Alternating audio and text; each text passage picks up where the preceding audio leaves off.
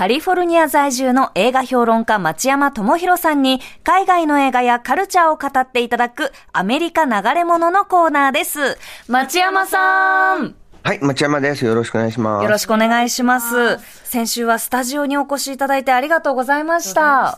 あ、ちょろっと寄って、また、あの、すぐ出ましたんで。はいねえちょっとお忙しそうだったんでねす、けど。でもお会いできて本当に嬉しかったです。嬉しかったでいチョコレートもごちそうさまでした。めちゃめちゃ美味しかったです。ねえ。はいはい。どうもありがとうございます。はい。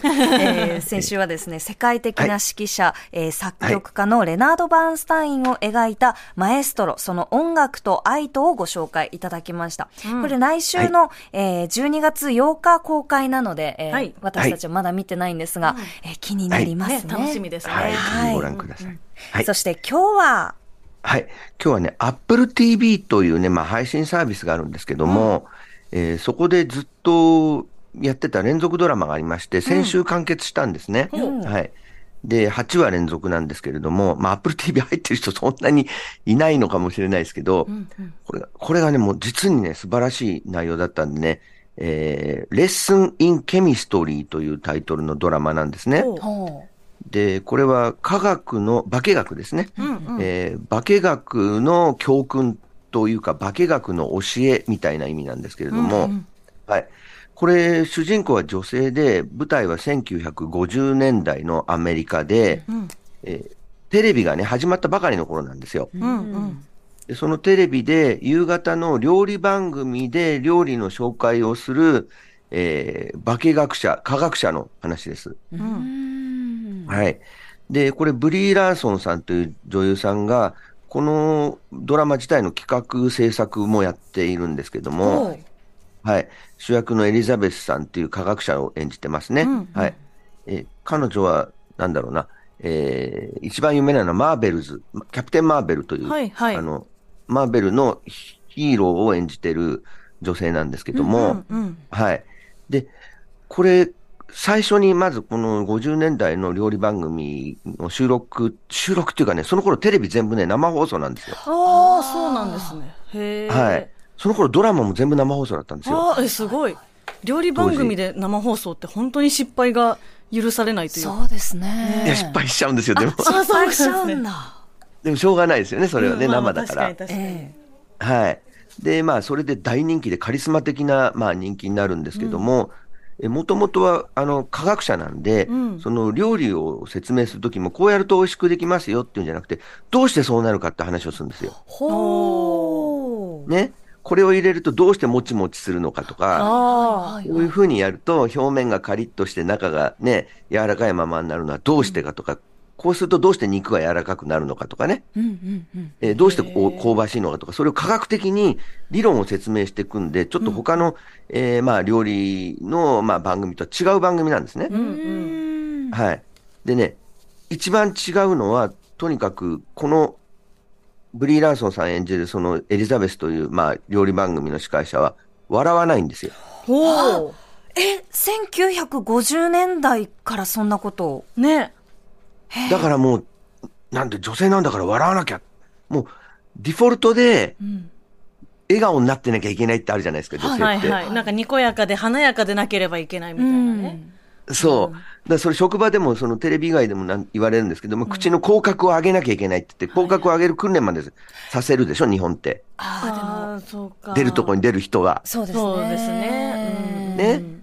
あのーまあ、それをやらされるような世界なんですけど、彼女はそれをしないんですよ。ね。俺なんかいつもニヤニヤ笑ってるから、笑って言うのやめろって言われるんですけど、昔、僕ニュース番、TBS のニューステレビに出た時に、たけしさんがやってた、はいはい。あの、あんちゃんいつも、あの、顔が笑顔だけど、ニュース番組は別として、まあ、大抵の人は無理に笑ってるわけですようね。ん。ね、常に笑顔でいなきゃいけないから、彼女は笑わないんですけども、ただそれでもすごい人気になるんですよ。へえ。でもなんで、その科学の研究者だった人が料理番組をやらなければならないのかってことはドラマで描かれていくんです。ほで、彼女はもともと科学の研究者で、科学の、まあ、研究所にいたんですけれども、はい。まあ、そこですごい差別を受けるんですよ。で、まずその博士号を取ってないからってことで、まあ、研究施設の中でね、ええ。はい。あの、だから君はただの助手なんだって扱いを受けるんですね。あで、どうしてまあ、博士号を取れなかったかってことはその後明らかになってくるんですけど、はいまあ、その1950年代っていうのは完全な男尊女卑の。時代なんで、アメリカでも。まあ、恐ろしいことがあって、ええ博士号を取り損ねるんですよ。はあ。成績が優秀だったんですけども、うんえーまあ、今言ってしまうと、だからそれこそセクハラとかは絶対に訴えることはできない時代でしたから、ああ、そうか。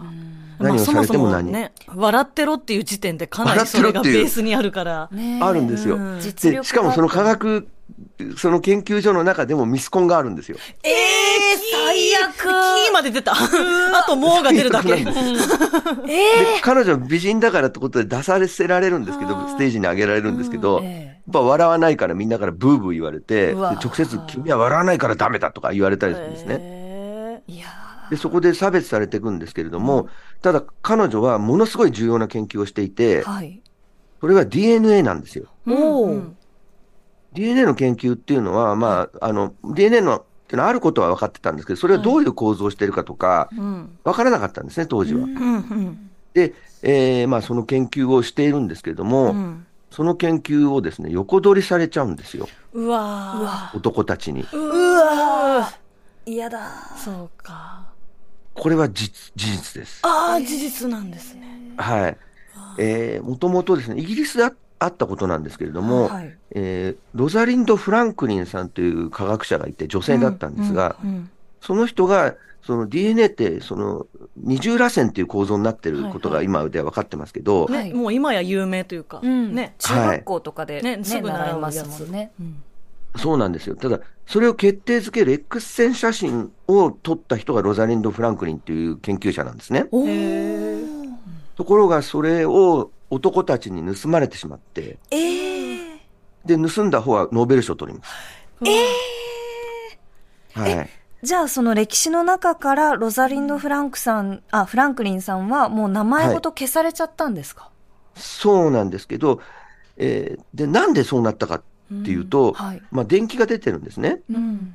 で、いろいろし調べて、結局この人が本当は決定的な DNA の、えーまあ、偉業を達した人なんだけれども、なぜこの人が、まあ、う盗まれたかというと、愛想が悪かったからっていうう。わー関係なさすぎる。ひどい研究に関係ない。え、でも、男性であれば、愛想が悪くとも、正当に評価されたんですよね。別にね、研究者なんだから愛想なんて必要ないですよ。そんなねえコンパニオンじゃないんだから。てかまあなんならね威厳があるぐらいに思われそうですよねえ別にでしょ？え、でもなんか。会社でもそうじゃないですか。うん女性だと愛想がないっていうと、それで否定されちゃうじゃないですか。そうですよね、ニコニコしとけみたいなのあるけど、でもなんか、昔、その学校のね、授業で DNA のそのいろいろ発見したって、なんか男性だった気するって、その、はっきり覚えてないんですけどうね。ん。はい。女性の名前は見てないなんか、なって思いました、ね。二人の男性が写真にそう写ってましたよね。ね。そうなんですよ。で、その後、その、まあ、この女性も、そのフランクリンさんさんも亡くなって、でだいぶ経ってから事実関係が全部調査されて、実は彼女の功績だったってことが明らかになるんですけど、死後だったんですね。名誉が回復されたのは。はい。いやーで、まあ、とにかくこれね、その、笑顔じゃなきゃっていうだけじゃなくて、やっぱりね、お茶を入れないのって話にもなるんですよ。でもなんかそういうのが、なんか改善というか、良くないよねってなってきたのも、本当にここ数年ですもんね。10年最近ですよ、それうんは。花束渡すの女性じゃなくて良くないとかも含めて。そうそう。そりゃでもこの彼女もそういう状況。況だから、一番最初に出勤して、出社して、まずもう、ままあ、掃除してっていうね、ことを繰り返して、なんとか、その、男ばっかりの研究所の中で居場所を作ろうとするんですけども、まあ、結局、どんどんどんどん、その、まあ、居場所を狭められていってしまって、最後はもう仕事全部奪われて、で、まあ、子供がいたんで、シングルマザーだったんで、その、まあ、料理番組に出ざるを得なくなったってことはだんだん分かってくるんですけど、このドラマの中で。で、これね、これ、ブリー・ランソンさんが演じてるっていうのはすごく重要なんですよ。はい。この人、キャプテン・マーベルっていう、そのマーベル、うんえーコミックスのスーパーヒーローをやったんですけど、はい。ね、この前公開された、ね、11月10日にに公開された映画なんですね。うんうんそうそう、マーベルズっていうのは、その2作目なんですけど、キャプテン・マーベルシリーズの。うんあの、もともとキャプテン・マーベルっていう第一作があって、はいうんただ第一作はものすごい叩かれたんですよ、アメリカで。へえ。なぜかっていうはい。言うと、笑顔じゃないから。え、だってもうそれって、キャプテン・マーベルって、現代ですよ最近の話ですよね。ね現代ですよ。二えーこの間ですよ。何年経ってもずっと同じことを言われるんですね。ね言われるんですよ。やだわ。そう。で、彼女が笑顔じゃなかったんですけれども、ええ実際ポスターとか映画の中でもほとんど笑わないんですが、ね、それに対して、その、このブリー・ランソンさんがやったのは、他のスーパーヒーローたちが口角を上げて戦っている、そのフォトショーで作ったんですよ、絵を。みんなね、はいそのアイアンマンとかいろんなキャプテンアメリカとかいるじゃないですか。まあ今までのヒーローたちを。ねうん。口角上げるとみんなバカに見えるわけですよ。そっか。戦ってんだもんだって。これを求めてるんだぞってことですよね。そううん男に笑えって言わないでしょ。そうですよね。本当だよな。そう。で、そこでもくじけなかったんで、ますますね、まあ、はっきり言うと、まあ、そういう差別的なね、えーまあ、悪いオタクの人たちから徹底的に叩かれて、はあ。で、映画を、内容を見たら、ええ。映画の中でも彼女に笑えよっていうやつが出てくるんですよ。うわじゃあもうなんか、そうやって叩いてた人たちは、見てみたら本当赤っ端ですよね。赤っ端だったんですよ、それ。ううんわーっていうね。俺のことやんけ、私のことやんけっていうね。そうなんですよ。うんだから、その彼女、ブリー・ランソンが、この、笑わない、えー料理番組の司会者というのをね、やってるというのは、うんこれすごい確信犯でやってて、彼女自身がプロデュースしてるんで。これ面白いんですよねす。ごい重ねる部分も本当にたくさんあるだろうな。そうなんですよ。で、こびないんですよ、全然。ええかっこいいな。彼女は。まあ言われるんですよ、プロデューサーとかからは。うん。もうちょっと笑えないとか。うんで、最初番組の時にね、あのー曲側が用意してきた服っていうのは、まあ、妙にセクシーだったりするわけですよ。はいあー体の線がね。はいはいはいはい。特に50年代だから体の線がすごく出るような服を着せられるんですよね。ええウエストが細くてね。はいはいはいはい。で、そういうの、私科学者だからって白衣着て出たりね。おいや、まあでもそうでですすよね。そうなんですよ。で、徹底的に戦うんですけども、えで、ところがその、まあ科学の、その、えー知識を使いながら料理を紹介していくんですが、そのうちに女性たちの中からこう、彼女をカリスマ視するような人たちがどんどん出てくるんですね。っえうん。ていうのは、その、お客さんを呼んで、やり取りをして始めるんですけど、まあ当時の番組みんなお客さん呼んでやってたんで、スタジオに。はいはで、その中でその料理を通じて会話をするうちに、実は私は本当は医者になりたかったんですけども、子供ができて諦めてみたいな話が出てくるわけですよ。うんお客さんの。ちょっと諦めないで。今からでもやり直しましょうって言って、自分がね、科学者として、あの挫折したんですけれども、そうやっていろんなその女性たちを励ましていくんで、まあ、ものすごい人気になっていっちゃうんですよ。そりゃね。うんうん。これもね、ほ実際のモデルの人がいるんですけど、はい。はい。えージュリア・チャイルドさんって人で、やっぱり、あの、60年代の初めに料理番組を始めたんですけど、はい。その、フレンチ料理、フランス料理を教えたんですよ。あテレビで。それ映画になってましたよね。映画になってます、その人。ジュリアはい、ななんだっけ？そう、んジュリアンジュリアっていう。ジュリア、はい。うんそう。で、その頃、フレンチシェフって男尊女卑っていうか、女、女人禁制だったんですね。えうん。あの、映画の中でも出てますけど、えはい。で、フランスの料理学校行ったら女の来るとこじゃねえって言われて、ええすげえいじめ食らうんですけ結構ど、ひどい目にあってました。へえ。ものすごいいじめでしたね、あれうね。ん。とにかく追い出そうとするんですね。はい。で、それを乗り越えた人がいて、まあいろんな人をモデルにしてて、その50年代の男尊女卑の中で料理を使って戦っていく話なんですよ。ああ。こいい。じゃあ実在の二人モデルの人がいてみたいな感じの話なんですね。はい。そうそうなんですけど、もう一つポイントがあって、はい。彼女は絶対に結婚しない、恋愛もしないって決めてる人なんですよ。ああ。こいいな。うんうん。自分は科学をやるからとはいはいうん言って、ところがそこで DNA を研究するもう一人の男性が出てくるんですね。うんはいうん。で、そっちの男性の方、カルビンって言うんですけども、似たような人なんですよ。うんうん。女性とは一緒に暮らせないみたいな人なんですね。はいはい暮らしたいんだけども暮らせないんですよ。うんああ、はいはい。で、この人の方は別の問題があって、うんえ多分、まあ、まあ僕にちょっとに 似てるんですけど、うんうん。異常に落ち着きがないんですよ。ああ、はいはいはい。当時はまだ病気っていうか、まあ、として認知されてなかった、えまあ、ADHD らしいんですね。まあ特性というかね。特性は。で、科学的にはその科学者としては天才なんですけども、落ち着きがなくて、だらしなくて、うん整理できなくて、うんはいはいはい。で、あの、服をその研究所に、なんていうか、脱ぎ散らかしてる人なんですよ。ああ。なんかもう本当にこれはすごくできるんだけど、うんすごく苦手なことがあるという得意、不得意がはっきりしたタイプですね。うんそうそう。で、パンツとかそこら辺に置いてあるんですけど、はいはい。じゃないんですが、えで、彼女の方ね、エリザベスのは全く逆で、計算されたようにしか行きたくない人なんですえ。よ。なるほど、なるまあ、ほど。それはそれでこう、まあかなりね、うん別種の生きづらさありますもんね。コミュニケーションが苦手だったりとかってことありますよね。だからさっき料理で失敗するってことが、もうものすごいダメージ食らうんですよ、彼女は。あ生放送だから仕方ないよって思うけど。うんそう。で、思えないんですよ。全部計算通りにしか、もうなんていうか、もう物事を把握できないから、あ。うん。もう不確定なものが入ってくると、それでもうパニックを起こしちゃう人なんですねうん、エリザベスさんは。はい。でこの全く違う二人のね、うん性格がよくわかるのがね、この男性のカルビンっていう、その、あの、まあ、科学者の方は、今流れてる曲はフリージャズなんですね。はいはいはいはい。で、これフリージャズっていうのは、あの、まあ、その頃出てきたもんなんですよ、うんアメリカで。へで、それまでのジャズって、ビッグバンドジャズとか、まあ、いろんなジャズありますけれども、はい。一応楽譜通りに弾くんですよ。うんうんうんね、基本的には。うんところが途中からジャズって、そのアドリブうん中心のものになってったんですよ。で、今流れてるのは、あの、チャーリー・パーカーとか、マイルス・デイビスとかなんですけど、はい。それがいわゆるモダンジャズというもので、あの、各楽器の人が順番に、そのアドリブをやってうんっていうね、楽譜がない音楽になっていくんですね。ええわじゃあなんかまるでね、ねえ。うん。即そうなん興ですよ派か、きっちり派墓かみたいな。うんそうなんですよ。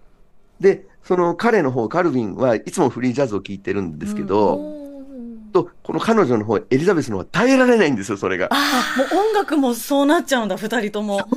へえ。こんなデタラメな、これはノイズよとか言うわけですよ。極端だな、両方が。ねえもう何も方向も決まってないし、うんねえこんなものは音楽じゃないわって言うんですけど、ええ。で、フリージャズってね、何がその時画期的だったかっていうと、踊れないんですよ。あそっか、まあ、表紙とかが決まってないから乗りづらいのか。乗りづらいんですよ。はいはい。踊る方も自分で踊らないといけないんですもんね。うんそうなんです。スイングジャズっていうのは、それまでのジャズは、まあ、男女がこう踊るじゃないですか。はい。はいいろいろ。うんね、ダンスと結びついたんですけど、フリージャズって踊るっていうか、こう、体を小刻みに揺らすぐらいしかできないんですよ。そっかそっか。乗るに近い確かに。乗るにに近いそう乗る心かに近いらの感じになっちゃうのか。そう。でも、その後の、その、新しいダンスのね、ダンスミュージックのあり方なんですけども、これが出てくるんで、この二人が出てくることで、あの、その当時の音楽の大きな流れも表現してて、はあ。おしゃれ。ね かっこいい。おしゃれな演出。本当だわそうなんです。ねあとね、この映画ね、ものすごい美術が綺麗。え。へえ。今、手元に場面写真も何枚かありますけど、本当にこの、なんか家具とかのこの色使いも50年代っぽくて、すごい可愛いですし、衣装も素敵ですね。衣装がすごいんですよ。ねうん。どんどん変わっていくんですけどね、そのはい。50年代から60年代に変わ移っていくんで、ね。それで、その音音楽と、その、まあ、インテリアと、えー衣装がどんどん変わっていく、一番アメリカが大きく変わってくる時の、うんうん。それこそ60年代になるとごっそり変わるわけで、その直前のね、そっか。そう、女性の、さらに宗教とも重ねていくんですよ。ほう。いろいろなものの夜明けを描く作品なんですね。そうなんですうんで、この二人がなぜ DNA を研究してるかっていうと、DNA っていうのは生物の始まりの研究をしたいからやってるんですね、はいはい。二人は。はい。どうして何もない地球から生物が生まれたのかってことを研究したいんですよ。はい。それを突き止めたいんですが、それまでは誰もそんなこと考えなかったんですよ。うんあの、ヨーロッパでは。うんヨーロッパやアメリカでは。うん神様が作ったものだと思ってた。ああ、まあそうかそうか。そうういう、ね、発想というか。そうなんですようんうん。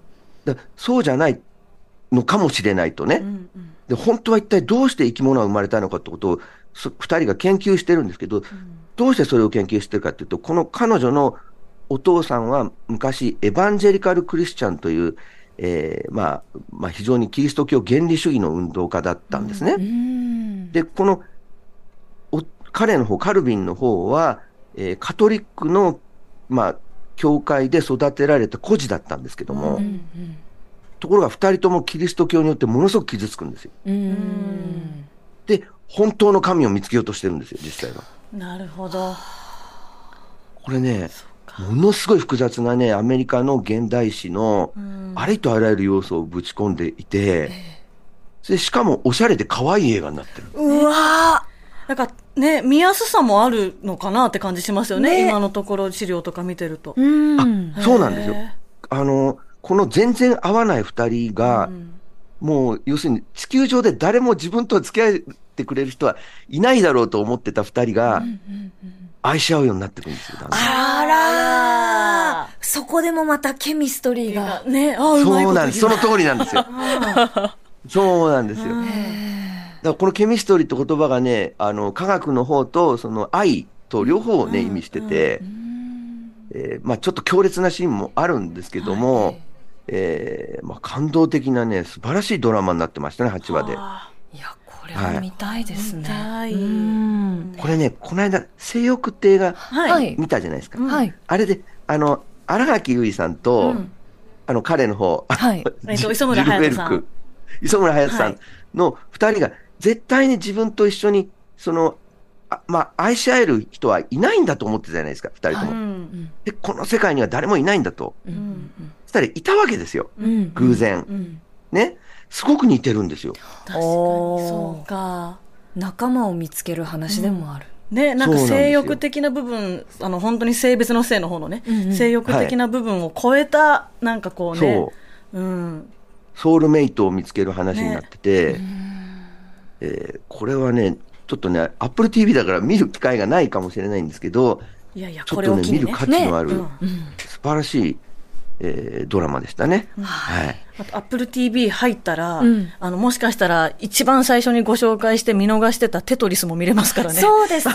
4月のテトリス、アップル TV だったと思うんで。確かに。はい。じゃあ、じゃないと見れない。まだ見てない方合わせて見る機会ということで、ねうんうん、えー、今日はアップル TV プラスで配信中の連続ドラマ、レッスンインケミストリーをご紹介いただきました。